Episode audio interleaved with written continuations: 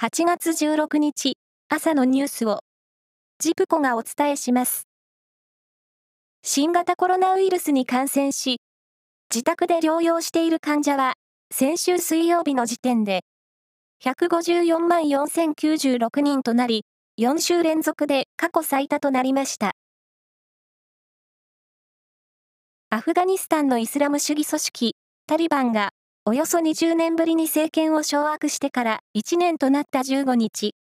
暫定政権は声明を出し、占領から国を解放した偉大な勝利を称えるよう国民に訴えました。また、暫定政権はアメリカとその同盟国に対するジハードの勝利記念日として8月15日を祝日に指定しました。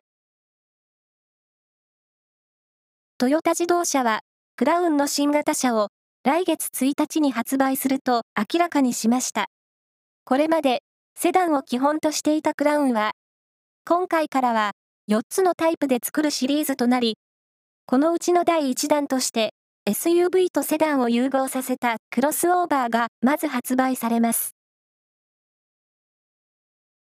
ゴルフの全米女子アマチュア選手権は14日、1対1で対戦してスコアを競うマッチプレーの決勝が行われ、17歳の馬場咲選手がカナダの選手を下して優勝を果たしました。日本勢の優勝は1985年の服部道子さん以来37年ぶり2人目です。サッカーのスペイン1部リーグ、レアル・ソシエダードに加入した久保建英選手は14日、カディスとの今シーズンの初戦に先発出場して公式戦デビューを果たし、前半24分に初ゴールを決め、チームの勝利に貢献しました。高校野球。昨日、愛工大名電は、大分の明豊高校を5対2で下し、夏の全国大会では、41年ぶりに準々決勝に進みました。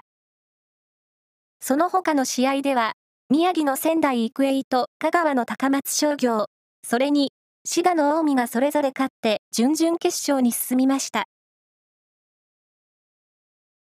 徳島県のお盆の風物詩、阿波踊りが昨日最終日を迎えました。新型コロナウイルスの流行で中止や短縮が続いていましたが、3年ぶりに熱気に包まれた4日間となり、締めくくりの総踊りには1000人以上が参加しました。以上です。